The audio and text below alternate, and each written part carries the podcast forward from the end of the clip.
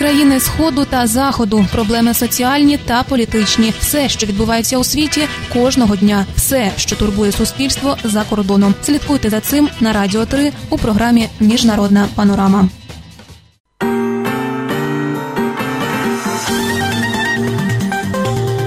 Новини Радіо Свобода. Вітаю вас. Почнемо з головного. В МВС заявили, що не допустять провокацій з боку зовнішніх і внутрішніх сил на травневі свята. Один український воїн загинув і 7 поранені минулої доби на Донбасі. Екс-прем'єр Італії Ренці переобраний лідером правлячої лівоцентристської партії. Такими були анонси. Далі докладніше.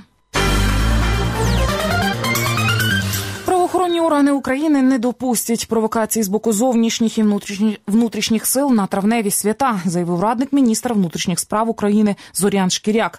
Як написав він на сторінці у Фейсбук, в Україні в Одесі, зокрема, всі заходи 2-9 травня пройдуть спокійно в рамках дотримання чинного законодавства.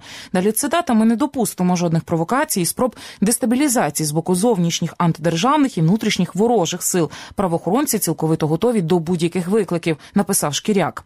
За його словами, підрозділи МВС перебувають в стані посиленого несення служби. Залучених сил і засобів для гарантування безпеки достатньо, додав Шкіряк. Раніше керівництво МВС також заявляло, що силовики не допустять сутичок і провокацій під час масових заходів, запланованих на травневі свята і до річниці подій 2 травня 2014 року в Одесі. Про готовність застосувати зброю в разі провокацій на військових об'єктах заявляли і в Збройних силах. В прес-центрі штабу АТО повідомили, що через обстріли з боку підтримуваних Росією бойовиків минулої доби один український воїн загинув і 7 були поранені на Донбасі. Ситуацію коментує речник АТО Ярослав Чепурний. Ситуація в районі проведення антитерористичної операції залишається напруженою, але контрольованою Збройними силами України. Російсько-терористичні війська не припиняють обстрілів сил антитерористичної операції. З початку доби ворог 54 рази відкривав вогонь в опорних пунктах українських військ. В окремих випадках, коли виникала безпосередня загроза життю і здоров'ю військовослужбовців, командири приймали рішення на адекватне відкриття вогню у відповідь, сказав Ярослав Чепурний. Донецькі сепаратисти заявили, що через обстріли з боку українських військових напередодні був поранений один боєць угруповання ДНР. Де саме відбулися обстріли, бойовики поки не вказують. Угруповання ЛНР на своїх ресурсах повідомило про загострення бойової ситуації на підконтрольних луганським сепаратистам територіях. Наприкінці березня учасники тристоронньої контактної групи домовилися про чергове перемир'я в зоні збройного конфлікту на сході України. Воно мало почати діяти від 1 квітня. Проте обстріли не припинилися, а сторони конфлікту звинуватили в цьому одна одну. Українські спортсмени демонструють успіхи на світовій арені. Перша ракетка України, 22-річна Ліна Світоліна, виграла свій 3-й в поточному сезоні титул. Це сталося в фіналі турніру в Стамбулі з призовим фондом в $250 тисяч. Ця перемога дозволить Світоліні піднятися на одну сходинку в новому рейтингу жіночої тенісної асоціації.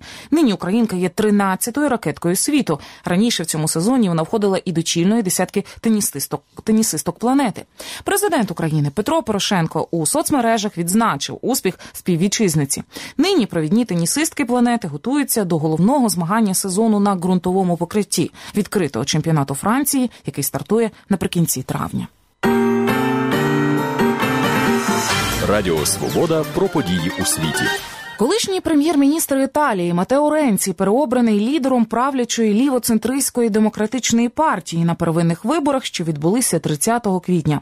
Ренці здолав 2 своїх суперників – міністра юстиції Андреа Орландо і Мікеле Еміліано, голову однієї із місцевих адміністрацій. В голосуванні взяли участь близько 2 мільйонів людей, а перед голосуванням Ренці казав, що його мета – отримати принаймні 1 мільйон голосів. Остаточні підсумки поки не оприлюднені, але згідно з опитуваннями він може отримати близько 75% голосів.